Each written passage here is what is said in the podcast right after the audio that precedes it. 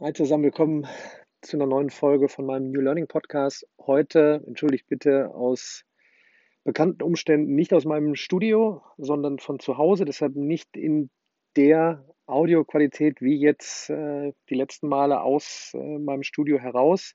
Da bin ich aber auch direkt schon beim Thema. Es soll uns im Jahre 2020 nicht daran hindern, Wissen zu teilen, in welcher Form auch immer. Und ich starte direkt mit dem Podcast. Ähm, ich habe mein Smartphone ich habe meine Stöpsel drin, äh, ich habe die App Anchor auf und äh, der Podcast, die Aufnahme läuft gerade.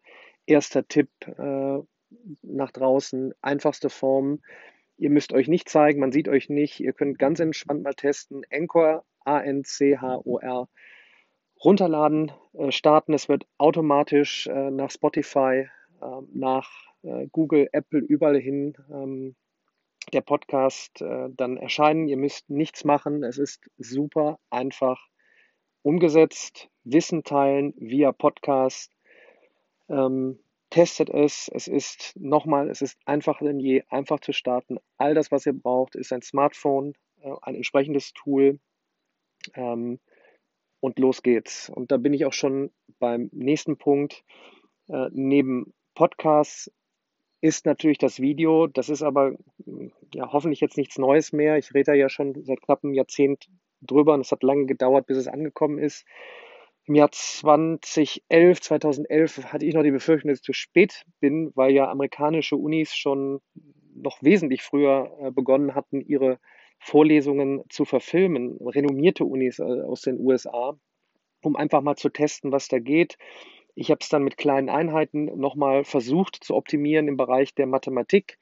Ähm, jeder hat jetzt da draußen die Chance, gerade leider Gottes aufgrund der Situation, äh, in der wir uns äh, mit Corona befinden, musste so eine Krise kommen. Aber wie legt ihr jetzt los, um äh, Filme zu produzieren? Man sieht dann aus meinem Studio heraus äh, äh die Podcast-Ecke.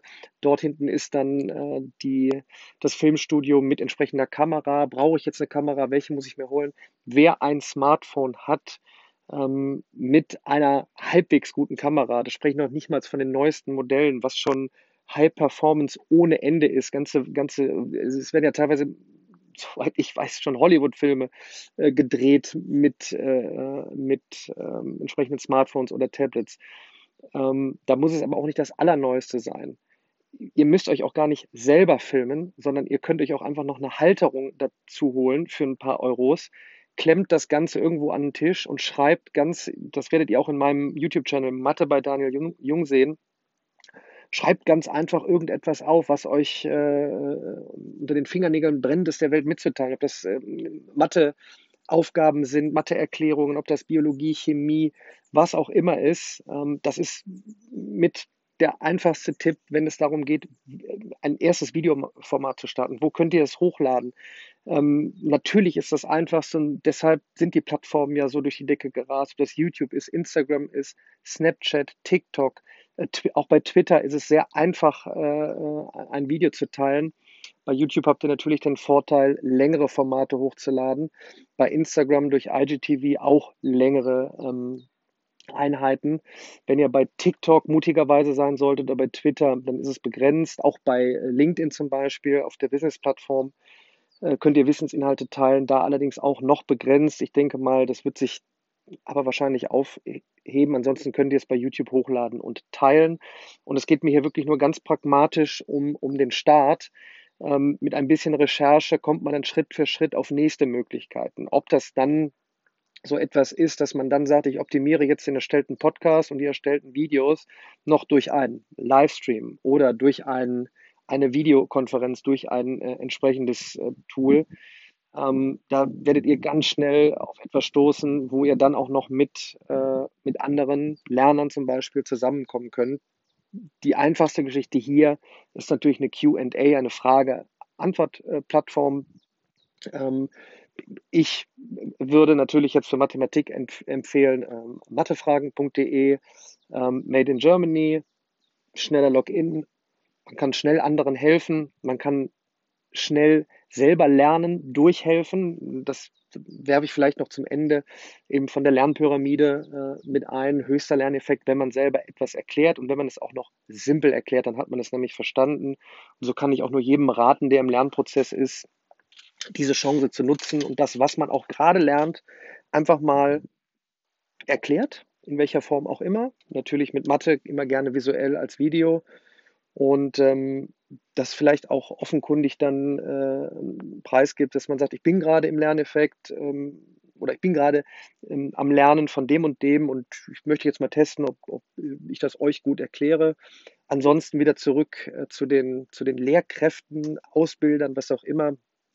Podcast ist die erste Version, schnell mit der Anchor-App Anchor App und dem Smartphone umgesetzt. Videos aufnehmen mit dem Smartphone, einer Halterung, äh, einem Blatt Papier ähm, oder das, das Smartphone auf eine, auf eine Website gerichtet und man geht irgendwo durch und erklärt äh, dabei etwas, auch super einfach umgesetzt und eine Frage-Antwort-Plattform für die schnelle Interaktion für spezielle Fragen.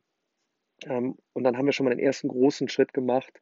Und als letztes werfe ich immer noch äh, raus, wer auch immer mir da jetzt äh, zuhört, von der gewohnten von den gewohnten Dingen, die man macht, vielleicht mal ein bisschen, bisschen ausbrechen. Ich kann es mir nicht nehmen lassen ähm, für, meine, für meine Zuhörer und natürlich auch Zuschauer, äh, die schon lange mit dabei sind. Ich rede auch seit ein paar Jahren über die Auswirkungen äh, der Technologie künstliche Intelligenz.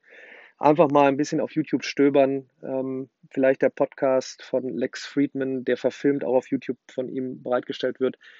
Was man da bekommt, sind auch tolle Interviewgäste, von denen man wieder auf tolle Vorträge kommt und man einfach einen Input äh, bekommt. Der Biologielehrer äh, bekommt einen Input, der ähm, Chemielehrer bekommt einen Input, der Physiklehrer bekommt einen Input, äh, wie man dann ähm, interdisziplinär hinterher rantreten kann, was da gerade passiert, welche Auswirkungen es auf eigene Branchen hat, wenn jetzt Unternehmer ähm, äh, zuhören und da vielleicht auch einfach mal da muss man gar nicht selber dann natürlich ähm, Content produzieren, äh, sondern nimmt einfach Bestehendes. Es ist so viel Wissen, hochqualitatives Wissen da.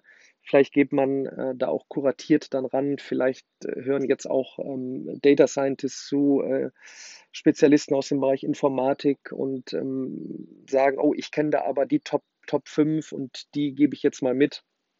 Und äh, so kommt man dann in dem Bereich in die Diskussion den eins kann ich noch sagen, die nächsten fünf Jahre werden extrem spannend. Jetzt hat gerade etwas völlig Neues begonnen, was, wenn wir es jetzt richtig anpacken, äh, sehr, sehr, sehr, sehr aussichtsreich äh, ist. In diesem Sinne, bis zum nächsten Mal.